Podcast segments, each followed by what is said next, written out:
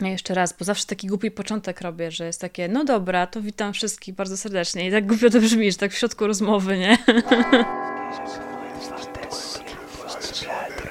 Karpiowy podcast.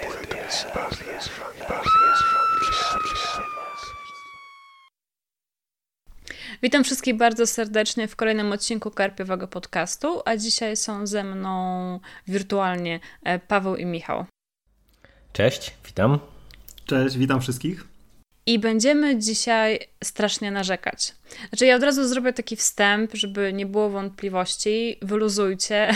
Będziemy narzekać, ale mamy świadomość, że będziemy głupio marudzić i narzekać. I cały podcast będzie się nazywał prawdopodobnie Marudzenie Karpiów, albo nie wiem, Karpie się starzeją, albo Karpie Marudy e, i tak dalej. Także to jest tak wszystko z przymrużeniem oka ale postanowiliśmy, że za mało jest na Karpiowym podcaście ogólnych podcastów, więc może fajnie będzie sobie po prostu na luzie porozmawiać o tym, co nas wkurza. Ale nie będziemy mówić o polityce, będziemy się trzymać e, naszego grozowego świadka, czytanych książek, może zahaczymy trochę o filmy, nie wiem, co koledzy tutaj przygotowali, nie wiem jeszcze, jaki jest, mm, jaka jest dzisiaj agenda, o czym będziemy e, mówić i na co będziemy narzekać. Czy ktoś ma jakąś bombę na początek? Czy mam zaczynać z moją. Na pewno ty masz przygotowaną. mam jakąś bombę przygotowaną.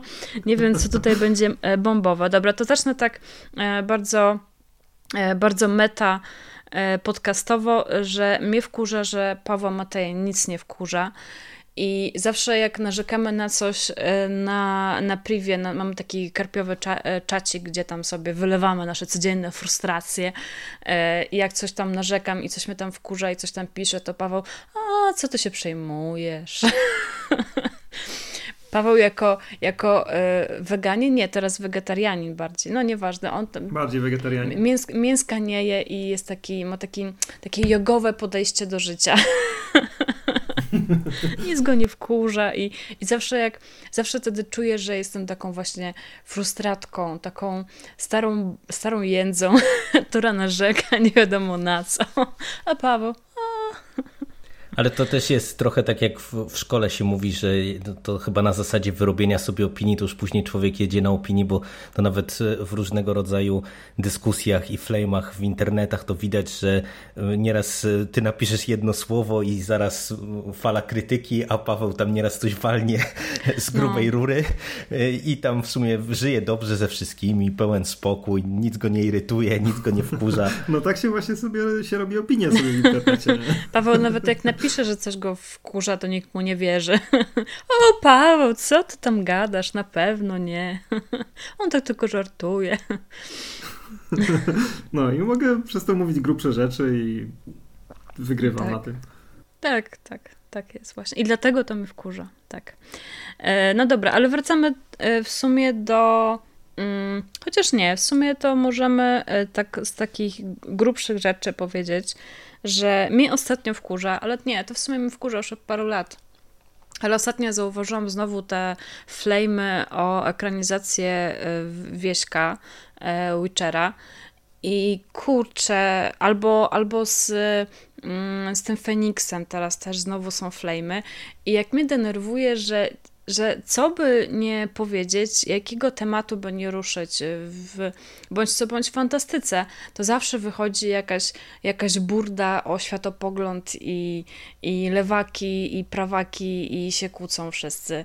Jak mnie to wkurza, dzisiaj będziemy to często powtarzać, jak mnie to wkurza.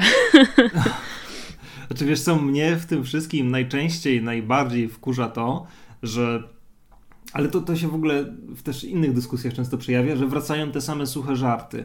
I suche żarty też jest, jest o Wiedźminie. No. Jest, jest o Wiedźminie, to zawsze ktoś rzuci coś o transseksualnym murzynie, który nie ma kończyn i jest weganinem. I jeździ i, na rowerze. I jeździ na rowerze, jest muzułmaninem i coś takiego, i że na pewno on zagra e, Wiedźmina. I to jest już po prostu ten, ten jakby żart taki przez e, to takie eskalowanie, on jest już tak po prostu stary i jest tak już przeorany, że, że nie wiem po co w zasadzie ktoś do tego wraca. Ale to jest niestety po prostu kwestia chyba tego, że takie rzeczy najlepiej widać to ostatnio prywatnie o tym żeśmy rozmawiali, jak ja zacząłem narzekać trochę, że to jest po prostu kwestia nawet nie tyle ekranizacji, co w ogóle dyskusji różnego rodzaju fandomów, y, no, a często są ekranizowane rzeczy popularne, które mają za sobą wielki albo mniejszy fandom, dosyć rozkrzyczany, no i później się właśnie zaczyna taka histeria, że e, tu coś zmienią, a tu coś poprawią, a czemu ten zagra, czemu ten nie zagra, bo to jest, przecież to rozmawiamy teraz o Wiedźminie, a przecież co się działo przy okazji no, Mrocznej Wieży.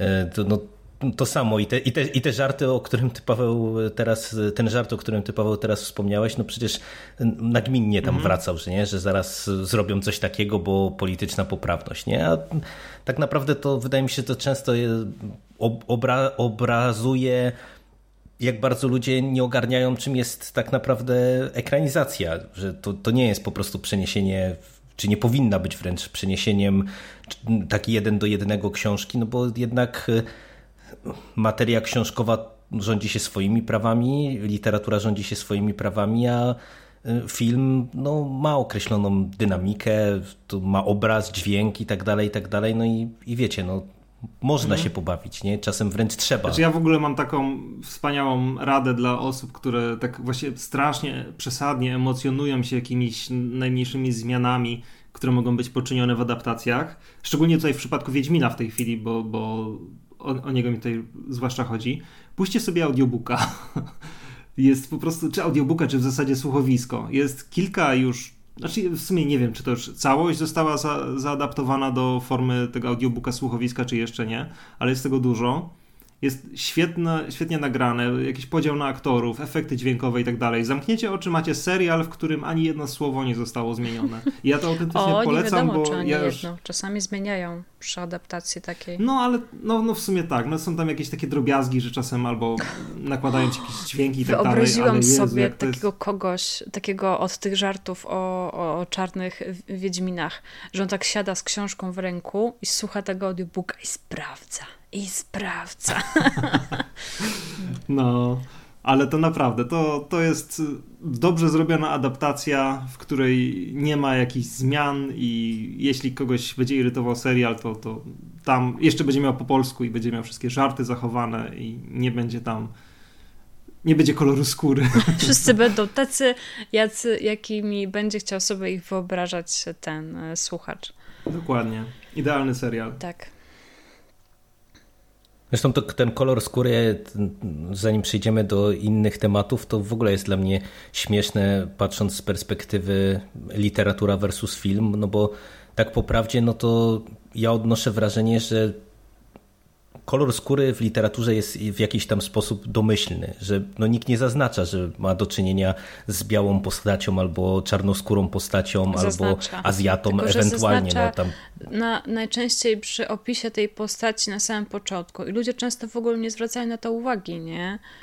E, albo, albo jeżeli nie ma tego opisu, to oczywiście wyobrażają sobie postaci jako białych, chociaż e, no, tak, no, tak, no. tak. No właśnie do, do tego zmierzam, że wiesz, że no, bardzo często jest tak, że to tak naprawdę ta rasa danej postaci, no ona nie ma tak naprawdę żadnego znaczenia fabularnego, kontekstu i tak dalej, i tak dalej, no bo ja jeszcze jestem w stanie zrozumieć, kiedy to ma faktycznie znaczenie, nie wiem, bo akcja się rozgrywa w jakimś Harlemie albo jakiejś no, innej tam, nie wiem, dzielnicy, czy, czy postaci no. się spotykają z jakimiś etnicznymi po prostu, czy rdzennymi obywatelami jakiejś tam ludności, no ale tak to jakie to ma tak ale naprawdę poza znaczenie? Tym mamy ze sobą już tyle świetnych ekranizacji no, fantazy, y, zaczynając od tego Władcy, który już, y, Władcy Pierścieni, który już ma, ma trochę lat i powiedzmy, że był tworzony w troszkę innych jeszcze warunkach, no ale Gra o Tron przecież nie jest jakąś rzeczą szczególnie starą.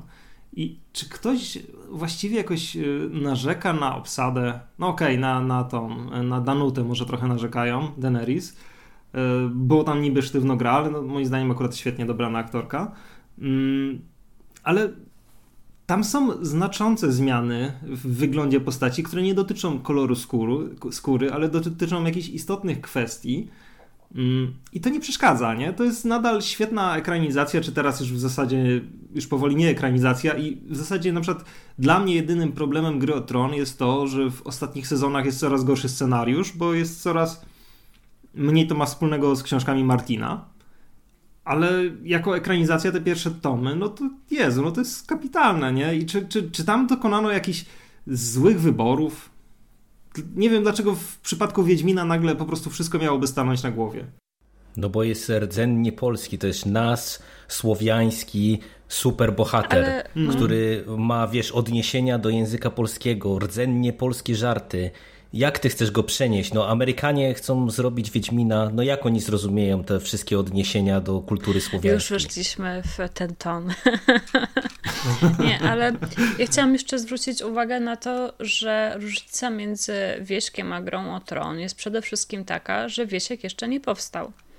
I mam duże takie, e, takie silne wrażenie, że najwięcej kontrowersji wzbudza coś, co jeszcze nie powstało, bo po prostu wszyscy mają 15 teorii i każdy na tą i, i 15 poglądów na temat każdej z tych teorii, nie? I po prostu te rozmowy czasami są tak absurdalne, że no ja nie wiem po co je prowadzić, no ale skoro, skoro ludzie tak lubią się emocjonować, to, to spokojnie, tylko, mm, tylko właśnie nie wiem po co aż tak się strasznie kłócić i dlaczego każda, nie wiem, na przykład no jeszcze Wiesiek jak Wiesiek, ale na przykład jest teraz reaktywacja Feniksa i też y, dużo flame'ów się zrobiło i po prostu myślałam, że że wybuchnę śmiechem, jak zobaczyłam e, fragment, w którym redaktor Phoenix. Mi się wydaje, że to był chyba tekst Sokołowskiego, e, którym stwierdził, że oni to idą idą robić tego Feniksa na pochybel tam lewacko-liberalnych, e, liberacko-liberalnego fandomu, że nagle się okazało, że,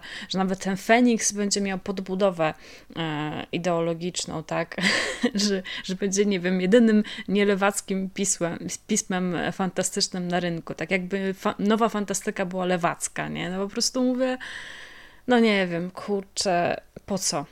No ale trochę nie ma co się dziwić, że y, w pewne kontrowersje przy okazji Feniksie, Feniksa się pojawiły, no bo tak jak z jednej strony no, to, to jest jedno z tych czasopism, które jest darzone sentymentem przez wielu, no bo wielu, nie wiem, 30-parolatków y, gdzieś tam sięgało po Feniksa, będąc dużo młodszymi, a to zawsze powoduje skrzywienie pewne percepcji, y, ale też właśnie te wypowiedzi, głównie tutaj Sokołowskiego, no to Umówmy się, jak tam były cytowane jakieś fragmenty, na przykład z, z jego y, też artykułu, gdzie tam tak naprawdę zasugerował, że no tutaj to dopiero będzie prawdziwa taka krytyka literacka, nie to co tam na blogach, gdzie się w ogóle nie pisze y, o, o pewnych tematach i tak dalej, i tak dalej, tak jakby odkrywał, wiecie, pewną formę recenzowania czy dyskutowania o kulturze popularnej, gdzie no umówmy się, w dzisiejszych czasach to jeżeli tego nie jest za dużo, to na pewno nie jest za mało, nie? Hmm. Także...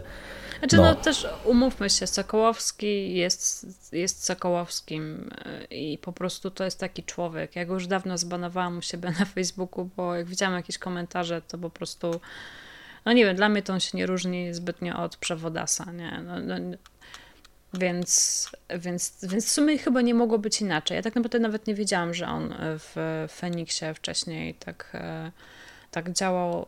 Zresztą nie interesowałam się za bardzo tym, tym tematem. Ja jestem jaką, akurat osobą, która chyba nie ma w sobie zbyt dużo nostalgii do czegokolwiek. Jestem, jestem nie wiem, może, może to pokazuje, że wcale nie jestem stara, jestem młoda jeszcze.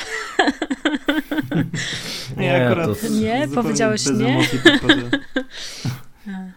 Ja zupełnie bez emocji do tego Feniksa no ja podchodzę, bo no, nie mam po prostu żadnego sentymentu, dlatego no. że go nie czytałem jako dzieciak. Zresztą no. ja jestem, ja jestem że... zdania, że na sentymencie to jeszcze, na samym sentymencie to się za bardzo wiele nie da zbudować. I jeżeli Sokołowski e, z takim nastawieniem, czy nie wiem na ile Sokołowski faktycznie ma tam bardzo dużo do powiedzenia w, w tworzeniu tego pisma, bo to, że się najwię, najwięcej o nim mówi, to nie znaczy, że on tam jest naj, najbardziej decyzyjny i tak dalej, nie? Mm, to też może być taka iluzja po prostu. Ale no niestety, mm, kurwa, zgubiłam wątek. Ale jestem zdania, że, że po prostu sama nostalgia i takie nastawienie, no to, to nic, nic dobrego nie zbuduje, tak? No i tyle. Co, co, co to było? Chyba Secret Service, tak? powstawał. Tak, tak, Była tak. wielka reaktywacja, potem jeszcze coś, ten Magia i Miecz, dobrze mówię? Nie, jak coś... Znaczy z Secret Service'em to, to, wiesz, to akurat klasyczny wałek można no, powiedzieć, więc to już tam to jest in, inna para kaloszy, ale, ale no ogólnie ja tam w pełni popieram, że na nostalgii to się za daleko nie mm. zajedzie, jeżeli ktoś nie ma pomysłu konkretnego tak. na Y, dalsze rozwijanie. Zwłaszcza, że ludzie też nostalgia, tego, tego nostalgią kupią pierwszy numer, ale drugiego już nie, jeżeli im się nie spodoba, bo ludzie też są tacy... No właśnie, nie? No... Niby, niby, wiesz, oni zawsze piszą e, w komentarzach, że o, super, wróciło, ale zajebiście i tak dalej, a, a później się okazuje, że jednak ta nostalgia nie, nie wystarcza. Ale dobra, przejdźmy do następnego tematu, żeby zbyt długo nie utykać e, w takich w sumie najnowszych flame'ach i tak dalej. E, mówiliśmy Mówiliśmy o tych suchych żartach z, z czarnego Hitlera, e, z, z czarnego, czarnego Rolanda i tak dalej. Mnie nie śmieszą, nie śmieszą żarty z cyklu, że coś to jest prawdziwy horror. E, I często jest tak, że jakiś tam fanpage e, pyta, jaki tam dobry horror ostatnio czytaliście. I wtedy jest taka, taki festiwal sucharów, wyciąg z konta. Mm-hmm. Nie wiem, list od, list od ZUS-u.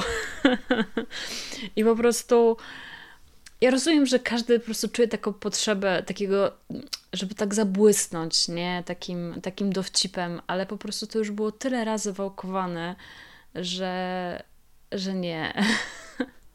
Ale mi się wydaje, że to jest kwestia tego, że po prostu dla wielu ludzi to faktycznie skojarzenie horror to, to jest taka rzecz jakaś bardzo przyziemna, która nie wiem, będzie im się kojarzyła ze strachem, nie wiem, przemocą czy czymś takim, bo mi się przypomina taka dyskusja, która, która wypłynęła przy którejś naszej prelekcji na Pyrkonie ty Aga będziesz pamiętać. Przy tych dyskusjach pierwszych. No, tak. przy tych pierwszych dyskusjach. Gdzie, gdzie tam też e, ktoś bardzo się upierał przy tym, że właśnie prawdziwy horror e, to jest tam obozy e, zagłady czy komunistyczne więzienia, a nie, że my tutaj sobie dyskutujemy o fantastyce, o duchach i tak dalej, i tak dalej, a tam komuś paznokcie wyrywali.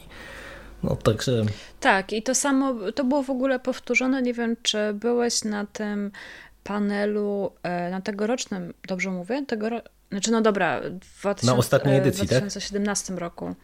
E, tak, e, co wiem, że Tudi prowadził, tam był, e, kto tam był? E, ten, Kazim, Kazimierz Kyrcz, Walczak, Kyrcz. Szymas i... Um, I ktoś... Od 44. E, Kasz, Kaszyński? Kaszyński? Nie, nie, nie, nie, nie. Krzysz, Krzysztof... Nie, jak on się nazywa? Nie Wroński? Piskorski? Piskorski, dokładnie. Piskorski, dobra. E, i tam też się w pewnym momencie pojawiło, tylko nie pamiętam, kto to mówił już teraz, że, mm, że, że y, to było a propos horroru i właśnie wyrywania paznokci, że ktoś, kto przeżył jakieś na przykład tortury, to już zupełnie inaczej będzie odbierał horror. I takie było tam, strasznie taki długi argument był. E, I my w ogóle będziemy z Szymasem niedługo, mam nadzieję, Szymas, mam nadzieję, nagrywać podcast o tym właśnie, że, że takie, takie porównania są w ogóle bez sensu, bo, mm, bo horror nie jest po to, żeby żeby konkurować jakoś z rzeczywistością, nie? E, że nie wiem, tak naprawdę ten, ten wyciąg z kąta no, będzie mnie zupełnie inaczej straszył niż, niż najlepszy horror. No nie wiem, e, nie, nie przeżyję takich prawdziwych e, emocji na żadnym, nawet najlepszym horrorze, jak e, kurczę, nie wiem, przewracając się na ulicy, tak? No w sensie, że, że tak naprawdę no nie wiem, każdy, każdy dramat osobisty będzie większym dramatem niż e, najbardziej, e, najbardziej dramatyczny dramat, jaki czytasz albo oglądasz, tak? Że to w ogóle nie ma sensu tego porównywać i ludzie, jak to próbują porównywać, to myślą, że są strasznie mądrzy i mówią coś mądrego, a mówią coś moim zdaniem strasznie głupiego i nawet sobie nie zdają z tego sprawy. I ten koleś wtedy na Pyrkonie mm, nie mówię, że mnie wkurzył, ale był taki, nie dał sobie tego wytłumaczyć w ogóle, że nie, nie, nie dochodziło do niego to kompletnie, że, że, że jak to, że, że No musiał mieć bardzo jakieś mało rozwinięte pojęcie o ja... horrorze po prostu. Albo w ogóle o roli mhm. literatury. W ogóle podejrzewam, że nie wiem, na pewno nie był filologiem albo, albo coś takiego i, i nie, może nie miał w ogóle styczności z horrorem i jemu się w, nie wiem, coś, coś wydaje dziwnego. A to, to tam wydaje razie... mi się, że to chyba było w ogóle E, przy Keczamie, to chyba Szymas coś wspomniał o jedynym dziecku, czy o czymś takim i to, to zresztą też e, przykład e, Keczama, czy innego, innych tego rodzaju autorów, którzy uprawiają tak naprawdę prozę realistyczną, a którzy są przez wielu klasyfikowani jako horror, no to to w ogóle też pokazuje, że no to jest jakby pewien taki dylemat, jak podchodzić do tego rodzaju tematów, nie? I, i jednak no, trzeba pamiętać, że horror ma wywoływać określone emocje i umówmy się, że emocje na zasadzie pisma z ZUS-u to nie są emocje takie, którymi horror stoi, nie? Tak, tak, mówię. Jeżeli kogoś ciekawi ten temat, e, to, to będziemy o tym nagrywać e, dłuższy podcast z panem prawie doktorem Szymasem, więc myślę, że będzie dosyć merytoryczny. Mm, E, dobra, to jeżeli nic nie macie, przechodzimy do następnego punktu mojej cudownej listy. Ja tutaj chciałam wspomnieć o takich rzeczach, które mnie irytują w trakcie lektury. Mm, I taka pierwsza rzecz to są to jest coś, co mnie niezmiernie irytowało w trakcie pracy ostatnio, bo niedawno skończyłam jedną książkę, gdzie autorka, no miałam wrażenie, że chciałaby, napi- czy ogólnie cała książka była, Jezu, jakie to opowiadam na okrągło o Matko Boska, e, cała książka miała 500 tysięcy znaków, czyli to jest taka solidna książka, a ona chyba chciała, żeby była bardzo gruba i po prostu każdy akapit miał, nie wiem, dwie linijki. Jak się jakiś raz na kilka stron trafił dłuższy, to aż byłam pod wrażeniem. E, I strasznie tego nie lubię, dlatego że to jest takie. Mm, w taki tani, moim zdaniem, sposób budowanie takiej pseudo, pseudo napięcia, a tak naprawdę to wychodzi taka e, naiwna, prościutka taka egzaltacja. E, I ja na to narzekałam w podcaście o strachu Kariki, ponieważ on też niestety no, nagminnie stosował coś takiego. Nawet tam czytałam fragment, że po prostu każde króciutkie zdanie było w, w oddzielnym akapicie i no to nie jest sposób na budowanie dramaturgii. No. Ale to jak dotknęłaś tego rodzaju kwestii, to wydaje mi się, że to jest w ogóle szerszy problem takiej literatury popularnej, ja bym powiedział w szczególności. I mnie to strasznie irytuje, że w wielu powieściach ja mam poczucie, że autor y, jakby się zachowuje, jakby mu płacili za wierszówkę i bardzo mhm. próbuje rozciągać mhm. całą powieść. I to jest. Tak naprawdę to są dwa rodzaje. A nie ma, a nie ma płacone. A no nie, nie ma płacone, nie ma płacone, płacone jasne, za znaki. Jasne. No. E, natomiast e, to, to jest tak, że tutaj to ja bym powiedział, że nawet to są dwie kwestie takie, które mnie irytują w takim tym budowaniu napięcia sztucznym, bo jedno to jest właśnie stricte to, co ty wspominasz, czyli albo jakieś krótkie akapity, krótkie zdania i takie sztuczne budowanie dynamiki, no bo to w zasadzie to trochę buduje taką dynamikę, bo lecisz przez te rozdziałiki, e, często jeszcze też bardzo krótkie, raz za razem. Tak, a potem a potem recenzentki piszą w, w tekstach, że o, szybko się czytało, mhm. 100 stron w godzinę, nie? No takich 100 stron to się nie dziwię, nie? Dokładnie tak. Natomiast e, druga kwestia, która e, nie jest jakby związana z, z samą objętością, ale ja trochę mam alergię, jeżeli to jest nadużywane, a niestety e, to często autorzy tego rodzaju wybiegi stosują, to jest albo kiedy ktoś próbuje ukryć jakiś wielki twist, ale robi to szalenie nieudolnie, wiecie, roz, rozbudowując jakiś wątek, tak że czytelnik domyśla się już na 200 stron przed końcem, do czego to wszystko zmierza. I albo wprost nawet niektórzy autorzy sugerują nam konkretne rozwiązanie, ale jest ono ukryte przed głównym bohaterem, który, wiecie, męczy się, czytelnik już jest mhm. pewien finału, a główny bohater jeszcze się kręci w kółko i jeszcze musi zbadać trzy tropy i się cofnąć i gdzieś pojechać i z kimś porozmawiać. bo ja mam wtedy takie poczucie straconego czasu, nie? że nawet nieraz dobra książka na tym traci, jeżeli, jeżeli to jest nazbyt rozbudowane i nie, nieumiejętnie poprowadzone. Nie wiem, czy nie macie też zbyt, czasem takich zbyt ciągnięte. problemów. No. Ja w ogóle pamiętam, pamiętam przy której książce tam mówiłeś, przy Nesbo którymś, nie? Mhm. Przy Nesbo, ale no, to takie rzeczy na przykład były też, nie wiem, chociażby zakładam, że identyczny problem jest w niektórych Reacherach, bo y, pamiętam jak słuchałem te podcasty Mando o książkach Lee Childa, to tam przy przynajmniej paru się pojawiało właśnie też podobne, mhm. znaczy podobne narzekanie, nie? że albo już wiadomo jakie jest rozwiązanie, na przykład y, Reacher, nie wiem, przez pięć stron e, analizuje słowo po słowie karteczkę, mimo że już wiadomo od początku e, z czym mamy do czynienia i tak dalej, i tak dalej. Nie? Także to wydaje mi się, że to właśnie w takiej literaturze popularnej to jest dosyć, dosyć częste takie rozwlekanie historii. Znaczy przyznaję, że to, co opowiadałeś, da się zrobić, żeby to fajnie grało, że takie, mm, że czasami ty wiesz e, jako czytelnik, co jest za drzwiami, a główny bohater e, nie wie i to buduje jakiś fajny suspens, nie? To się da zrobić, mhm. ale masz rację, że to trzeba mieć e, no tak samo jak z moim kolejnym tematem, czyli narracją pierwszoosobową, że po prostu trzeba umieć to zrobić i jeżeli to jest używane jako takie maskowanie braku warsztatu i braku pomysłu, no to niestety, nie? A ja ostatnio miałam bardzo złe doświadczenia z narracją pierwszoosobową. Wiem, już tam mi raz Paweł zmył głowę, jak narzekałam, mówiąc, że da się, da się. No da się, no przecież nawet Simons napisał e, A Winter Hunting e, z, z tą z narracją pierwszoosobową, ale na przykład już w jego debiucie w pieśni bogini Kali widać, że brakuje mu tego warsztatu, że, że nie wyszła mu ta narracja pierwszoosobowa. Znaczy, żeby nie było wątpliwości, braki warsztatu u Simonsa to nie są te same braki, co na przykład braki warsztatu u Karyki, który totalnie położył e, tę swoją narrację. Mm, no ale właśnie. I tak samo u Paver, o której też wspominałam, też ta narracja jakby była inna, to książka była naprawdę dużo by zyskała. A mam wrażenie niestety, że jak się nie wie, jak napisać dobrze książkę, to jakoś tak ci y, autorzy wybierają tą narrację pierwszoosobową. Mam wrażenie, że narracja to jest coś, co jest, co jest często marginalizowane przez pisarzy.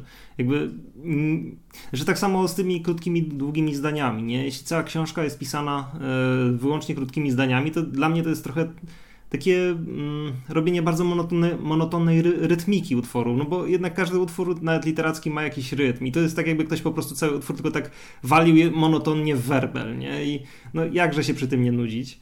I a z narracją znowu jest tak, że często jest ta pierwsza, ta pierwsza osobowa, ona ma taki... Mm, bardzo ogólny, powiedziałbym, nie wiem, popkulturowy schemat, nie? że po prostu główny bohater w większości takich typu, tego typu narracji, jakichś takich, takich książek popularnych, mówi, mówi, myśli i zachowuje się w bardzo podobny sposób. I no, nie chcę tutaj może za głęboko to wchodzić, ale jak e, parę lat temu wychodziły te różne antologie, podkreślam parę lat temu, e, panie Borowiec, nie czytałem tych ostatnich antologii z polskim horrorem, tam narracja często była dla mnie nierozpoznawalna między utworami. I bardzo często było to tak, że była prowadzona pierwszoosobowo. I tak naprawdę ja bym nie powiedział, czy to pisał ten autor, czy ten, bo to wszystko brzmiało tak samo. Różniła się jakoś tam fabuła, a każdy bohater był dokładnie według tego samego schematu. Znaczy, według tego samego schematu się porozumiewał. No a choćby taki Ligotti, który e, niemal chyba zawsze używa pierwszoosobową narrację i niemal zawsze jest ona u niego bardzo podobna, był w stanie ją e, stworzyć na, na tyle jakąś interesującą i własną, że poznaje się go już po, po, naprawdę, no po, po dwóch, trzech zdaniach wie się, że to jest Ligotti i jest ona po prostu wciągająca dlatego, że jest jego. Ale to wydaje mi się, że to trochę te zarzuty, które tutaj podnosimy, to jest e, tak jak z kolejnym z moich zarzutów, to co wspomniałem, że tam jeżeli chodzi o e, te, te, takie sztuczki autorów, które mają zdynamizować książkę na przykład, albo e, jakoś wciągnąć bardziej czytelnika, e, czyli na przykład kończenie rozdziałów, czy kończenie jakichś tam akapitów takimi, wiecie, haczykami do przeczytania dalszego rozdziału, gdzie mamy zabieg na zasadzie, że i wtedy widziała go po raz ostatni, albo i stało się coś tam, coś tam, o czym jeszcze nie wiedzieli. I wiecie, to jest y, w zasadzie ze wszystkimi tymi elementami, które tutaj wymieniliśmy, wydaje mi się, że w rękach y, sprawnego autora to może działać. Może działać i narracja pierwszoosobowa i może e, działać właśnie takie wciąganie czytelnika na haczyk, jeżeli właśnie potrafimy, czy, czy mamy pomysł, jak zaakcentować określone zdanie, e, czy określony rozdział na przykład, czy jakieś, wiecie, podbudować jak, jakieś rozwiązanie fabularne, które gdzieś tam w przyszłości będzie nam podane, ale często jest tak, że autor czy autorka, ja odnoszę wrażenie, że właśnie to, co Paweł ty powiedziałaś, że trochę jedzie na jednej nucie i korzysta tak naprawdę z tego samego triku przez całą powieść albo przez całe opowiadanie. I to powoduje, że to, co teoretycznie powinno e, działać na czytelnika, to działa przez pierwszy rozdział, drugi, trzeci, ale jak e, w książce e, jest to powtórzone powielokroć, no to w tym momencie to trochę obnaża właśnie brak pomysłowości i, i sposobu na poprowadzenie całej fabuły, całej opowieści. To ja się tutaj trochę wyłamię z tego marudzenia, e, bo tak mówimy o tej narracji i mi się przypomniała um, książka I am, I am Behind You dobrze powiedziałam, dobrze, I am behind you, Linkwista, to jest ta ostatnia, co ją czytałam. I słuchajcie, tam jest tak narracja zrobiona, że tam się wiele rzeczy dzieje jednocześnie. I naprawdę podziwiam Linkwista, że tak to zrobił, że e, potrafił to tak ująć w narracji, że mimo, że on opisuje najpierw jedno wydarzenie, które się działo prawie jednocześnie z innym wydarzeniem, które jest opisane e, w następnym, powiedzmy tam rozdziale, że on potrafił na końcu każdego takiego fragmentu podać taką jedną informację, dzięki której czytelnik mógł od razu sobie umieścić ten fragment na takiej swoistej osi czasu. I słuchajcie, to było świetnie zrobione, więc nie wiem, ale poczułam taką potrzebę, żeby się tym podzielić. No ale to wiesz, to potwierdziłaś tym samym to, co zasygnalizowałem, że w rękach sprawnego twórcy, który ma pomysł określony, jak poprowadzić e, swoją mhm. opowieść, no to tego rodzaju elementy też będą grały po prostu, nie? Tak, ale w ogóle chciałam tak podkreślić, że to, to jest, denerwuje mnie, że, że na przykład mm, że wielu czytelników nie zwraca uwagi na narrację. Że jeszcze nie zwraca uwagi, to tam pół biedy, to jest ich sprawa, nie? Ale ty zwrócisz uwagę i nagle jesteś czepliwym, wrednym recenzentem, który w ogóle nie wiadomo o co mu chodzi. A moim zdaniem kiepska narracja w książce to jest jak kiepsko zagrany film, e, to jak kiepsko sfilmowany e, film, tak, że nie wiem, widać e, jakiś tam obiektyw się odbija w lustrze albo coś takiego, jakaś taka sztuczność czy coś, czy coś w tym guście, nie? I jakoś wszyscy potrafią dostrzec, kiedy film ma, nie wiem, nudne kadry, źle wykadrowane może coś, albo że, że coś tam jest nienaturalnego w w, grze aktorskiej. Wszyscy to jakoś potrafią zauważyć, a narracji mam wrażenie, że mnóstwo osób nie, jakoś w ogóle nie, nie dostrzega jakby. I przez to powstaje mnóstwo książek. Na przykład ja sporo takich książek niestety tłumaczę, że autentycznie mm, te autorki, bo to są e, kobiety w większości, one nie mają w ogóle talentu do pisania, nie mają warsztatu, e, piszą byle jak, byle tylko dotrzeć do następnego rozdziału.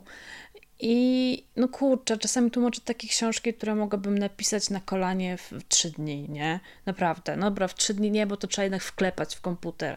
Ale to jakoś nie czujesz, że w ogóle Tłumaczyłam na przykład e, takie romanse e, z dużą ilością seksu, e, które były pisane tak potocznym językiem, jakby ktoś po prostu siedział i sobie opowiadał, że to w ogóle nie miało nic z języka literackiego.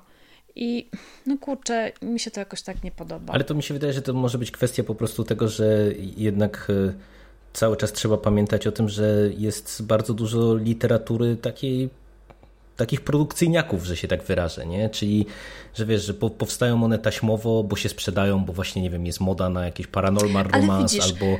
Al... Ale tu...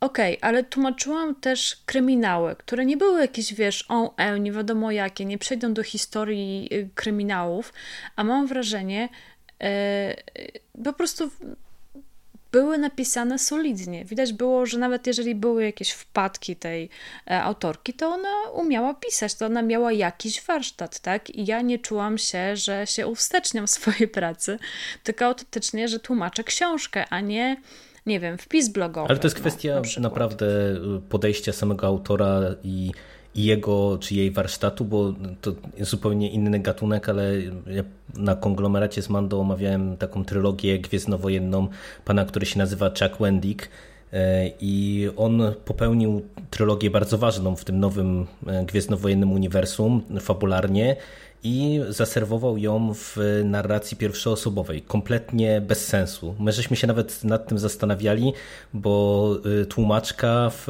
te, tłumacząc pierwszy tom, w ogóle zamieniła narrację z pierwszoosobowej na trzecioosobową. No bo po prostu te książki najzwyczajniej w świecie się bardzo ciężko czyta.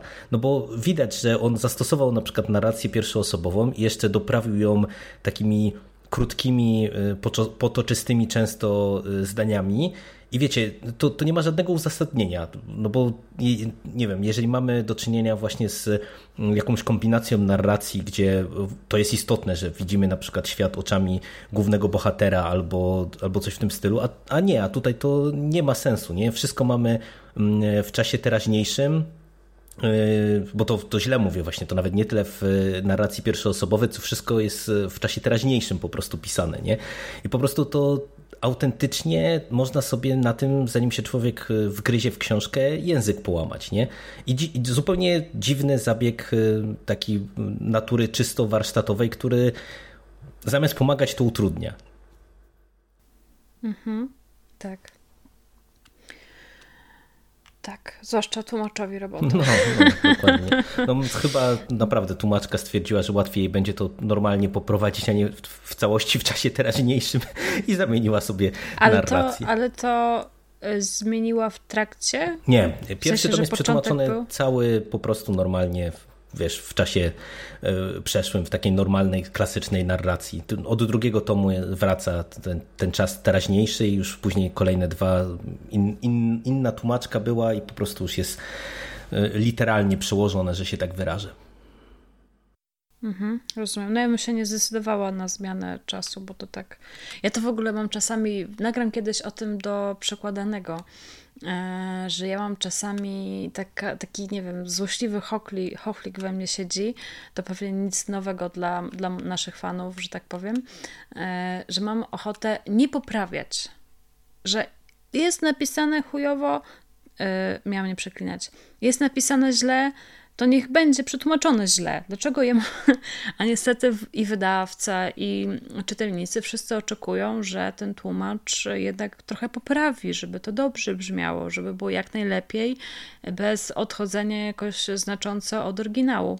Ja mam wrażenie, znaczy mam czasami coś takiego, że chciałabym to tak jakby zachować to, tą kiepską jakość tego oryginału, nie? Żeby było...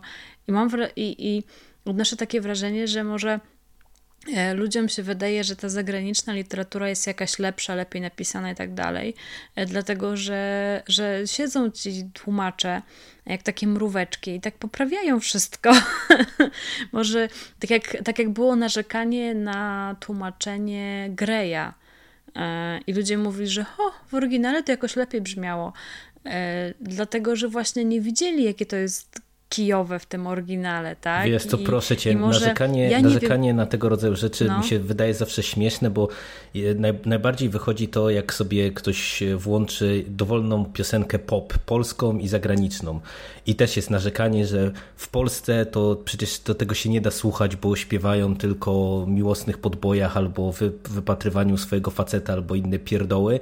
No włączcie sobie dowolną piosenkę pop y, zagraniczną i ona y, oczywiście... Tak. Jest o tym samym. Ładnie wpada w ucho, ale dokładnie jest o tym samym. Jest tak samo denna e, tekstowo, jak e, każda przeciętna e, popowa piosenka w naszym pięknym kraju, czy jakaś disco piosenka i no będzie to lepiej brzmiało. A to ale... w, sumie, w sumie możemy od razu zahaczyć o kolejny temat, który żeśmy niedawno wałkowali u nas na, na karpiowym czaciku, czyli modyfikowany węgiel. Ja myślę, że tak płynnie możemy do tego przejść. No kurczę, przecież w oryginale to tak samo brzmi. No mi brzmi tak samo. Tak samo okej. Okay tak? Altered carbon czy modyfikowany węgiel. No, jak mnie bawi, że nagle wszyscy ho, ho, ho, ale to się kojarzy z tym węglem, co się bierze na straczkę, ho, ho, ho, ho, ho. Ja mówię, kurczę, no jak węgiel ci się kojarzy z takim węglem, no to, no to hello, no a, a carbon w oryginale to nie, tak? To jest jakiś inny węgiel. No, denerwuje mnie takie coś, że im się w oryginale, oryginał im się nie kojarzy, dlatego, że nie mają skojarzeń e, z tym językiem, bo go nie używają i tylko dlatego, a nie dlatego, że tam, nie wiem, Anglicy, kurczę, ma, nie mają ni, z mhm. niczym Znaczy ja, ja częściej się spotkałem chyba z nawiązaniami do Śląska po prostu i że ho, ho, to będzie film, który się dzieje na Śląsku w kopalni. Aha, no, to tak. też ho, ho, ho, tak, ale tak ograne, że węgiel. Jezu. No tak, mhm, super. No, denerwuje mnie takie coś naprawdę. No nie wiem, mieli wymyślić jakieś inne słowo na węgiel, żeby się nim, broń Boże, nie skojarzyło. Modyfikowany karbon. A, no, no tak, bo, bo po angielsku o, to będzie od razu fajnie. Ale nie, to, to jest, moim zdaniem akurat tytuły powinny być co do zasady tłumaczone i bez przesady, no jesteśmy y, w Polsce i mamy tłumaczony cały serial na przykład, czy całą powieść, czy cały film i takie pójście w kierunku anglojęzycznego tytułu, czy pozostawienie anglojęzycznego tytułu wydaje mi się mimo wszystko jakimś tam pójściem na łatwiznę. A przynajmniej, no nie wiem, jeżeli to funkcjonuje na zasadzie y, podwójnego tytułu albo, albo coś w tym stylu, no to jeszcze jestem w stanie to zrozumieć, ale takie wyśmiewanie na zasadzie właśnie, że to źle brzmi, albo że się źle kojarzy, no albo takie popisywanie się, o, zrozumiałam ten tytuł w oryginale, więc już jestem fajny. O Boże, tak, już, już weszłam w ten ton, już siebie słyszę. Ale no, ja wiem, że trochę jestem może. Mm, E, tak jakby mam do tego specyficzne podejście ze względu na moją pracę, ale pamiętam na przykład chyba Insignis e, robiło takie pytanie do swoich fanów, który tytuł polski jest lepszy do jakiegoś, jakiejś tam albo komiksu, albo książki. Nie pamiętam już kompletnie, co to było, ale oczywiście wszyscy głosowali za oryginalnym tytułem. Mimo, że moim zdaniem te propozycje tłumaczenia były takie, takie okej, okay, no, spoko. Ale nie, w oryginale zawsze brzmi lepiej. Tak jak z, łaciną zresztą, no też w sumie takie już ograne, ograne e, stwierdzenie, że, że po łacinie wszystko brzmi lepiej. I teraz, teraz angielskie jest taką właśnie łaciną. No. Ale wydaje mi się, że też padały takie jakieś mm, argumenty, powiedzmy, za. No, to znaczy, chodzi mi o to, że, że po tym jak Netflix y, postanowił jakby zostać przy oryginalnym tytule, chociaż wydaje mi się, że od początku to planowali po prostu, to ludzie pisali, że o, na pewno tak zrobili, bo tak to lepiej brzmi i tak dalej. Ale Netflix chyba w ogóle nie tłumaczy tytułów. To, to, to, to jest trochę tak, że mi się wydaje, że y, ta, ta, sytuacja z tym y, modyfikowanym węglem jest y, w mojej ocenie przede wszystkim o tyle absurdalna, że to jest inna sytuacja niż właśnie na przykład, nie wiem, chociażby ze Stranger Things, bo mamy w Polsce wydaną powieść, która jest znaną książką w naszym kraju. E, i tak naprawdę jak gruchnęło, gruchnęła wiadomość o serialu, no to toczyły się dyskusje wokół tego, że jest ekranizacja kolejny, kolejnego jakiegoś tam cyber, cyberpunkowego, umownie to nazwijmy klasyka, i nikogo to specjalnie nie dziwiło, wydaje mi się, z, szczególnie z tych, którzy książkę znali albo gdzieś tam o cyberpunk się zahaczyli, że ten tytuł będzie przetłumaczony. No i, i wiecie, mi się wydaje, że to jest przede wszystkim idiotyczne, no, że mm, ta dyskusja się sprowadza do tego, że y, okej, okay, zostawmy tytuł, bo polski brzmi źle. No, no ale funkcjonuje też w, w jakiejś tam szerszej świadomości, no i ja nie widzę z tym problemu. Bo to jest kwestia przyzwyczajeń. Na przykład zwróć uwagę, że tytułów gier się nigdy nie tłumaczy. Mam za plecami wystawkę mojego chłopaka, to wszędzie są angielskie tytuły. Więc generalnie się nie tłumaczy. I wszyscy się do tego przyzwyczaili i jakbyś teraz wypuścił, wiesz, z polskim tytułem, no to by było dziwnie, nie? I mam wrażenie, że, że chyba seriale tak jakby przechodzą na tę stronę, że już się ludzie przyzwyczaili, że się nie tłumaczy. A książki, a książki z kolei są uważane, że książki tytuł to musi być przetłumaczone. No seriale troszkę mają inną w ostatnich latach, szczególnie mam wrażenie taką tradycję. Znaczy one generalnie jakby ich popularność wyszła z piractwa, nie? I w piractwie niekoniecznie te tytuły tłumaczono, bo to bo trochę taka amatorka, trochę na szybko, masowo i tak dalej. I no i też do, łatwiej to były znaleźć. Rzeczy, tak, i łatwiej znaleźć. To były często rzeczy, które do nas po prostu przychodziły z popularności jakiejś amerykańskiej. I skoro tam je chwyciło, to, to na przykład u nas chcieli zobaczyć, nie wiem, jakiś tam serial, po prostu Breaking Bad, nie? I no, nikt nie, nie tłumaczył tego tytułu już, tylko robili napisy do filmu. Ale wiesz, ale to dotykasz właśnie jeszcze innego problemu, że jeżeli po prostu sobie zostawiamy ten tytuł, no bo taki jest mechanizm, bo no, jak rozmawiamy o Netflixie, no to tam jednak wydaje mi się, że tam jest większość tytułów nie, nieprzetłumaczona. Ale y, no, czym innym jest dyskusja, że nie wiem, chociażby właśnie mówimy o Netflixie, mają taką politykę i, i tyle, y, ale czym innym jest dyskusja, że dobrze, że zostawili ten tytuł w oryginale, bo polskie tłumaczenie jest w ogóle do bani i no, no i to, to jest zupełnie inna narracja. No ale ludzie lubią marudzić na wszystko. Tak, tak jak my dzisiaj. Tak jak my dzisiaj. Mm, patrzę na swoją listę. A, mam jeszcze e, kingowość. To chyba był twój punkt, e, Michał. Znaczy to mi w tej w sumie... kingowości to chodziło głównie właśnie o te takie zabiegi, które, z których King w jakimś tam stopniu te słynie, czyli właśnie te kończenie rozdziałów na, na zasadzie, że ostatni raz się widzieli i tyle. No bo to, u Kinga to jakoś tam działa, ale tekst trochę zaspoileruję, bo czytam objawienie podobno, e, które wstrząśnie rynkiem literackim, czyli kredziarza e, i tam każdy rozdział się tak kończy. I to jest po prostu tak dziwaczne, to, to jest tak dziwaczny zabieg, że yy, no, no nie wiem, no nie, nie, będę tutaj na razie się wypowiadał o samej powieści, bo tam przeczytałem z 70 stron z 350, więc to jeszcze jest yy, za mało, żeby o samej książce tutaj wiele powiedzieć, ale od strony narracyjnej to się czyta bardzo dziwnie, bo właśnie mamy krótkie zdania, krótkie rozdziałiki, dwie płaszczyzny no. czasowe i jeszcze każdy rozdział kończy się dokładnie w ten sposób, nie? Więc to... Taka masówka amerykańska. Że no właśnie. krótkie rozdziały, szybko, szybko, szybko, szybko, żeby, żeby potem w recenzjach było, że się szybko czyta. Nie? Nie lubię czegoś takiego. Chyba, chyba Coben w pewnym momencie wszedł w taki, w taki czy, czy może już dawno nie czytałam Kobena, ale chyba też miał taki moment, że już tak się po prostu czytało mechanicznie, że każdy rozdział tak samo był zbudowany i się kończył cliffhangerem, żebyś przypadkiem nie odłożył książki. No, nie, no ale nie, to nie... mówię, wykorzystywane na masową skalę to jest po prostu tanie zagranie. Ja lubię takie elementy, ale kiedy to ma sens? Kiedy ja widzę, że po prostu, nie wiem, jest podbudowywany jakiś albo cliffhanger, albo jakiś twist, albo cokolwiek innego, ale no nie jeżeli właśnie kończy się każdy rozdział w ten sposób, no bo to jest no, aż tak bardzo mi, drogi pisarzu, pisarko, nie ufasz, że nie odejdę od tej książki po trzech rozdziałach, że musisz mi każdy rozdział kończyć cliffhangerem, no proszę cię. No, dokładnie. Dobra, to lecimy dalej. Mam leniwe nawiązania. To jest, y, to jest akurat mój podpunkt. I to też się w sumie łączy z Kingiem, bo mi się to przypomniało a propos znowu Kariki, bo że mam wrażenie, że przez pół roku będę przeżywać tego Karikę i pewnie ktoś mi to wytknie w komentarzu, że o, Agnieszka teraz będzie pół roku przeżywać tego Karikę. E, ale on tam miał takie nawiązanie, najpierw do Kinga takie fajne, nawet zrobiłam z tego mema, że najpierw było takie fajne nawiązanie, takie nieoczywiste, że tam coś się wydarzyło 27 lat wcześniej i się powtarza.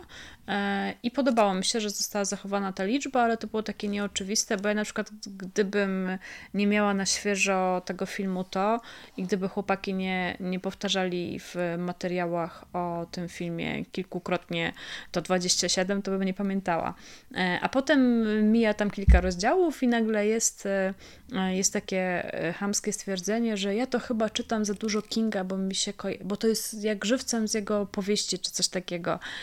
I powiem Wam, że ja rozumiem postmodernizm. Ja rozumiem, że jest ogromna moda e, na to, żeby, mm, żeby dawać różne nawiązania do wszystkiego, co się tylko da, ale już czasami jest taki, mam taki przesyt tym i tak mnie denerwuje, takie zwłaszcza, że to jest takie nie jest w żaden sposób e, rozbudowane, nie jest, broń Boże, subtelne, tylko takie wrzucenie na szybko jakiegoś nawiązania i, i... Znaczy to jest często puste, mi się wydaje. Ja, ja do, puste, dziś, tak.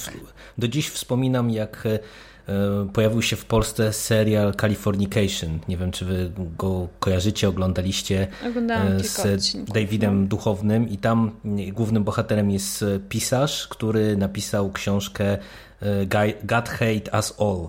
I pamiętam jak dziś, jak e, w recenzji pierwszego sezonu jeden z recenzentów właśnie wykazywał na postmodernizm całej tej produkcji, między innymi na bazie tego, że tytuł książki jest nawiązaniem do kultowej płyty Slayera.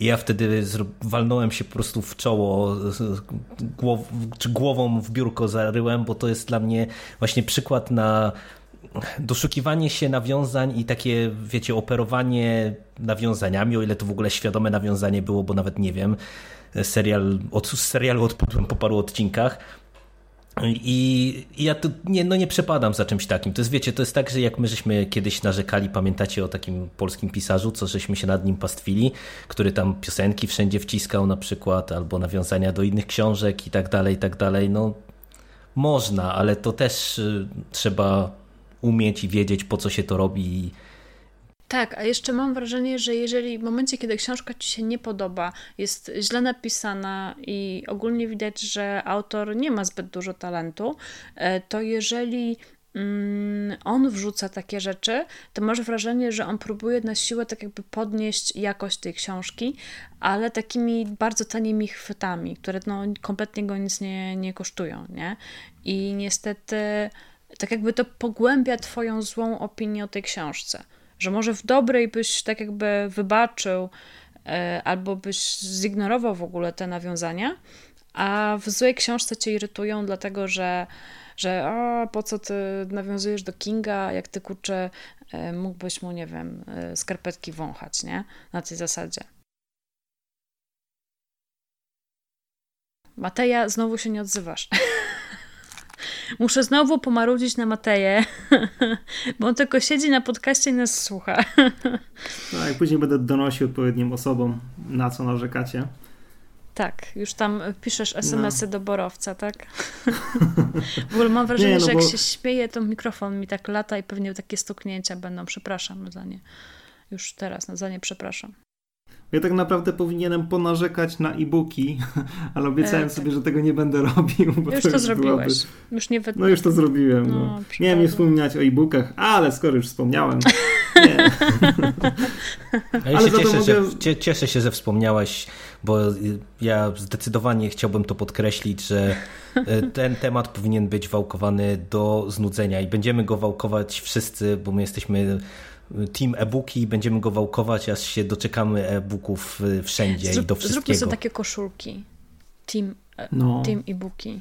Nie, no bo naprawdę, no to, to, dla mnie to jest, y, w tej chwili y, można dyskutować, że to jest fanaberia, czy mniejsza lub większa, ale ja y, zanim Aga do nas dołączyłaś, to powiedziałem Pawłowi, że dla mnie w tej chwili brak e-booka to jest bardzo często bariera nie do przejścia bo ja przestałem kupować prawie że w 100% książki w papierze, y, poza jakimiś tam wyjątkami albo ładnymi egzemplarzami, bo nie chcę, nie mam miejsca nawet na półkach, żeby dokładać książki, tym bardziej, że wolę sobie kupić komiks w to miejsce, y, który w e-booku się tak dobrze nie sprawdza. No i po prostu no, ja bym bardzo chętnie sięgnął po jedną, drugą, trzecią książkę, ale jeżeli ona nie jest dostępna w wersji elektronicznej, no to przykro mi. Jak wejdziemy w XXI wiek, drogi pisarzu, to... W, w, no dokładnie, wyobraziłam sobie teraz ciebie, jak tak wiesz, tak siadasz prosto, prosty, tak, taką pogardą. Przykro mi. No sorry, no. e, zróbmy sobie koszulki e, wącham czytnik. Właśnie mój dzisiaj wyczyściłem, bo już był taki dosyć chyba fuj. Bo ja używam go dosyć uniwersalnie, gdziekolwiek akurat mam czas. Dobra, ale nie będę wchodził może w to, ale właśnie, bo ja, skoro nie o e-bookach, to ja chciałem o tym samym, ale inaczej, czyli o audiobookach, bo... Ale tu w zasadzie ja mam wrażenie, że, że trochę to jest taki temat, który toczy ta sama choroba, czyli taki książkowy, cholerny po prostu konserwatyzm. O Boże, w dlaczego zasadzie, nie zaczęliśmy że książka ma tego? duszę... Słucham? Dlaczego nie zaczęliśmy od tego? To, przecież no. to jest po prostu, to jest, to jest nasz hymn na, na trzeciku karpiowym. Że znowu ktoś, a dzisiaj widziałam taki komentarz, że ktoś napisał, że e, że, że lubi jak żółkną e, kartki książek, bo wtedy tak ładnie pachną. Ja mam takie różne fajne przedwojenne książki i w jednej to mi ją w ogóle Jula, czyli żona, chciała kiedyś chyba wyrzucić czy coś, bo tam jakaś pleśń była. No to jest fajnie, mam, mam tą książkę, ale no nie wiem, no nie wąchałbym tego. A takich z biblioteki to w ogóle. Ale w każdym razie no, audiobooków to już w ogóle wąchać się średnio łatwo. Ale no, szalenie mnie po prostu wkurza to, jak y, ludzie podchodzą do tego w taki niesłychanie krytyczny sposób, w ogóle nie próbując y, się z tym skonfrontować, nie? Tylko mhm. odrzucają to, bo to jakaś taka, nie wiem, mam wrażenie, że odbierają to trochę jak jakieś czytanki dla dzieci, albo że jest im tam narzucona interpretacja zbyt mocno. No owszem, jest, jest jakaś interpretacja, no ale ona przynajmniej jest prawidłowa i jest to zazwyczaj przeczytane w dobry sposób, ale Jezu, no ale to jest, wiesz, to jest taki konserwatyzm trochę jak y, z definicji, y, przecież dużo jest podcastów na karpę i no, często się spotykamy z tym, że no, jakby było w tekście, to to ok, a nie znowu gadanie, bo będą przekręcać końcówki i w ogóle to godzinę będą ględzić i bez sensu, jak można byłoby zeskanować do podsumowania, do, doskonała... zeskrolować do podsumowania Aha, i tyle. No. Mówię, doskonała recenzja podcastów karpiowych, tak, idealna. Normalnie oddałeś esencję w ogóle.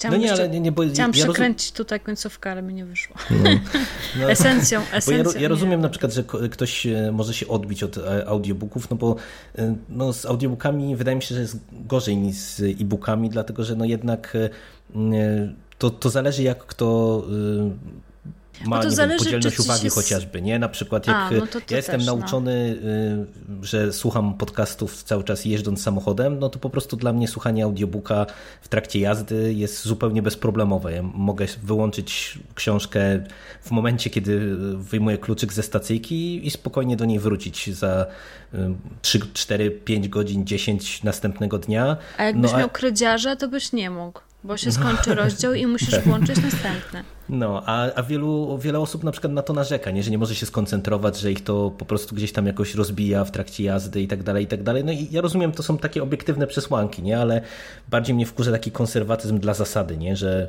nie, nie tknę, bo to nie jest prawdziwa książka. Znaczy, ja jeszcze rozumiem, jeżeli ktoś po prostu napisze, no nie lubię, próbowałem spoko, ale ja nie lubię takiego wywyższania się, a, a, a w ogóle nie wiem, na jakiej zasadzie to można się wywyższać, bo się lubi książki papierowe, a niesłucha, niesłuchane i nieczytane w e-booku, a jednak ludzie potrafią to tak przedstawić, że, że to jest powód do dumy.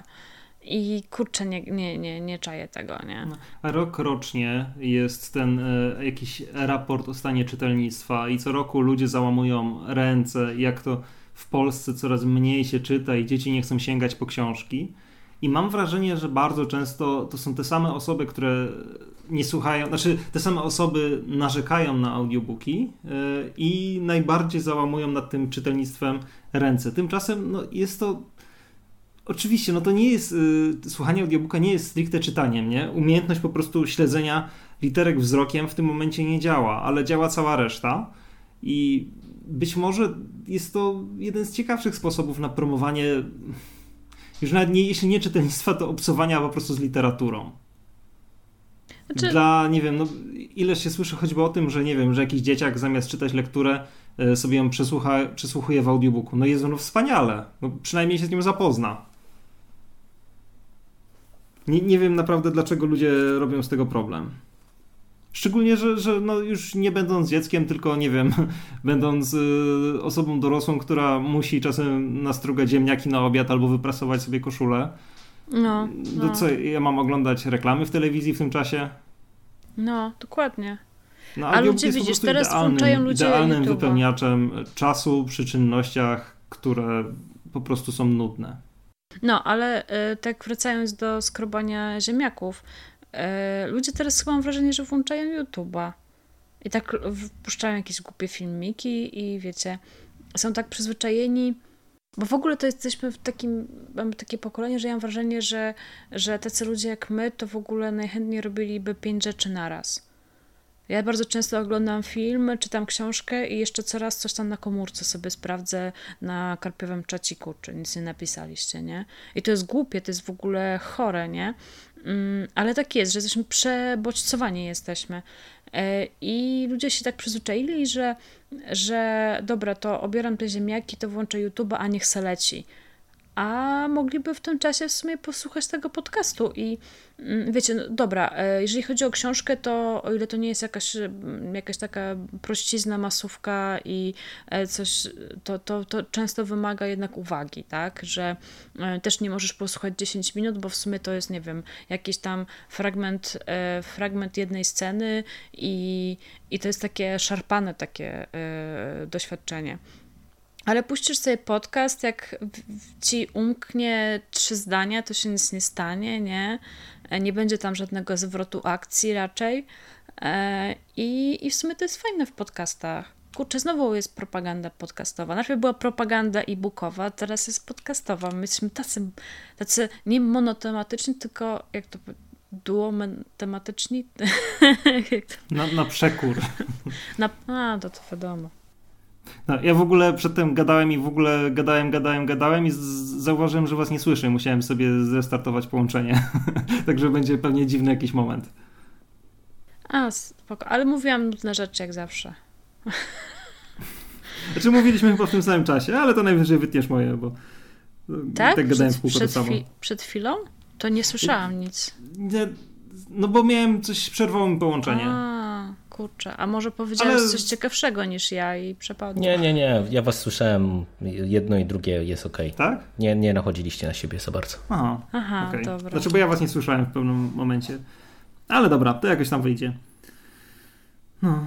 No, że będą mieli ten, yy, ścieżkę zdrowia, yy, nasi, nasi słuchacze.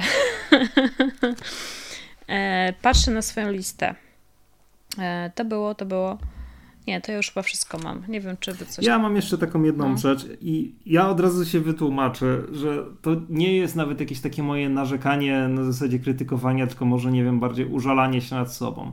Bo chodzi mi tutaj o przez sprzedaże e-booków, które no w szczególności, szczegól, szczególności, które szczególnie e, robi wydawnictwo Dom Horroru. I ja zaznaczam, że ja tego nie krytykuję jako zjawiska, bo no spoko, rozumiem, że to jest jakiś sposób na to, żeby te książki w ogóle wyszły i na to, żeby ruszyć tą z promocją Mm, nim ona jeszcze będzie całkiem gotowa i no, widocznie to działa, nie? bo tych książek wychodzi coraz więcej i fajnie i szkoda, że nie ma e-booków.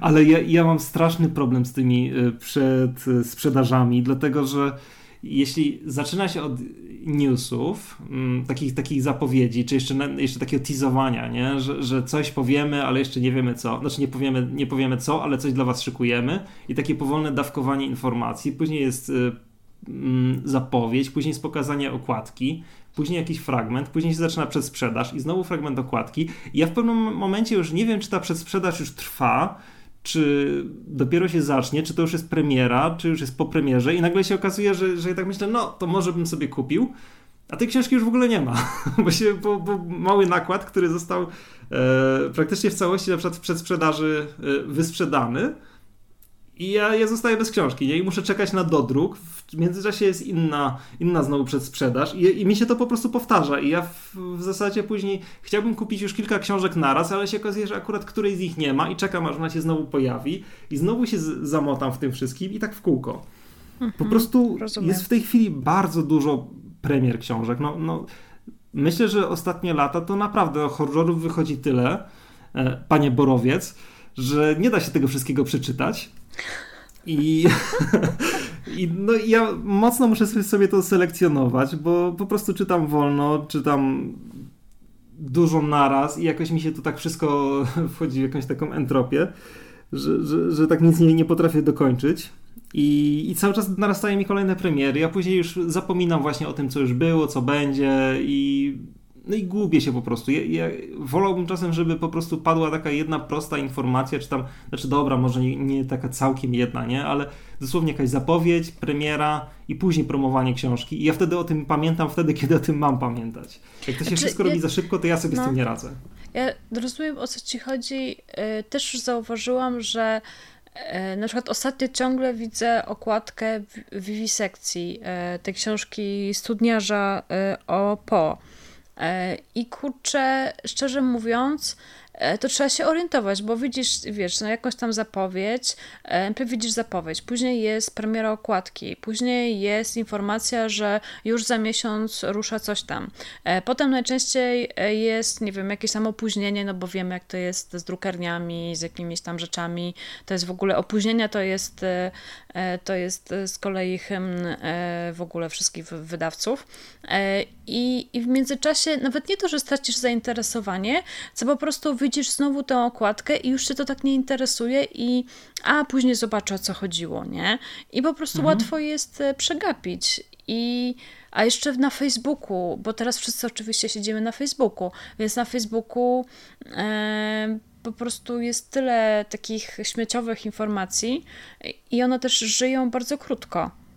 I naprawdę mhm. czasami brakuje, żeby nie wiem, czy, czy była jakaś konkretna jedna strona. Chyba Dom Horroru ma stronę, gdzie, gdzie byłaby jakaś rozpiska mhm. czy coś tam. No w każdym razie to jest takie faktycznie skomplikowane i szkoda. Ja rozumiem, że to ta kwestia tych mm, pre-orderów to tak naprawdę y, taki model biznesowy, tak, że najpierw zbierają kasę, potem za to finansują druk, ja to wszystko rozumiem, nie?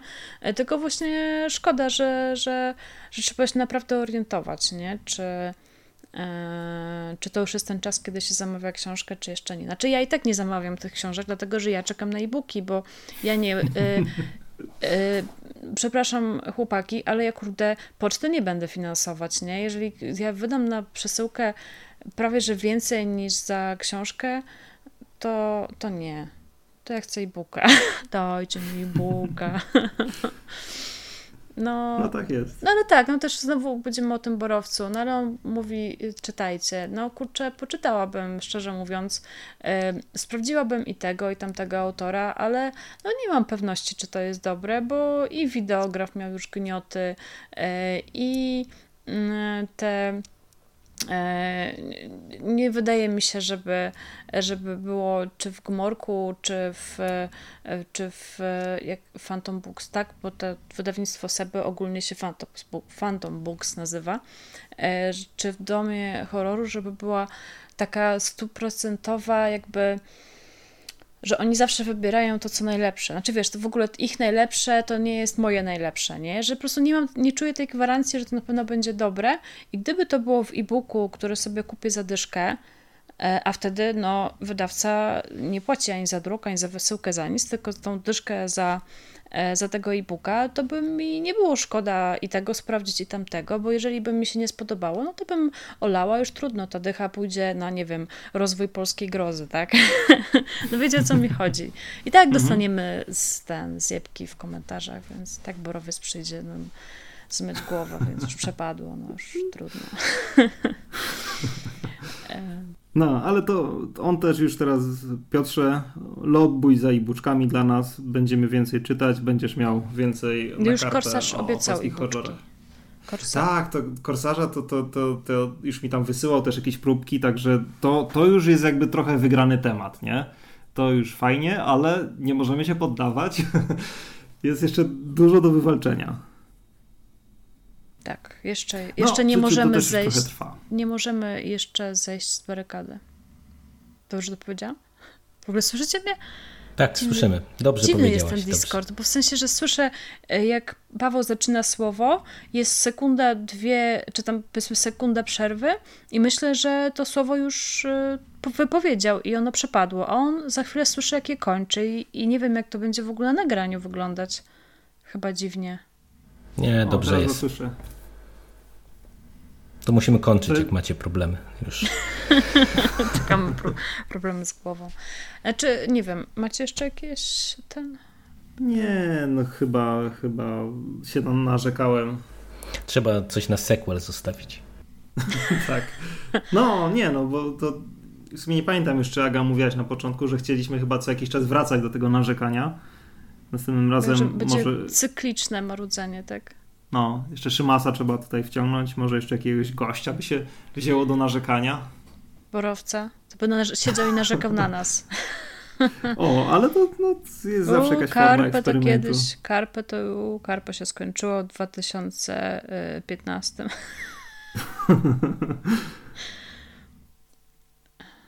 Boże, jak się śmieje, to mi się macha ten mikrofon. Naprawdę będą trzaski mega, aż się boję. Dobra, to w takim razie, skoro, skoro już tak optymistycznie patrzymy w przyszłość i już wiemy, że będziemy jeszcze narzekać, e, to może skończmy już dzisiaj e, tą pewnie godzinną czy tam półtora godzinną dawką e, narzekania i, i do następnego. Pożegnajmy się. Na razie, cześć. Cześć. Cześć.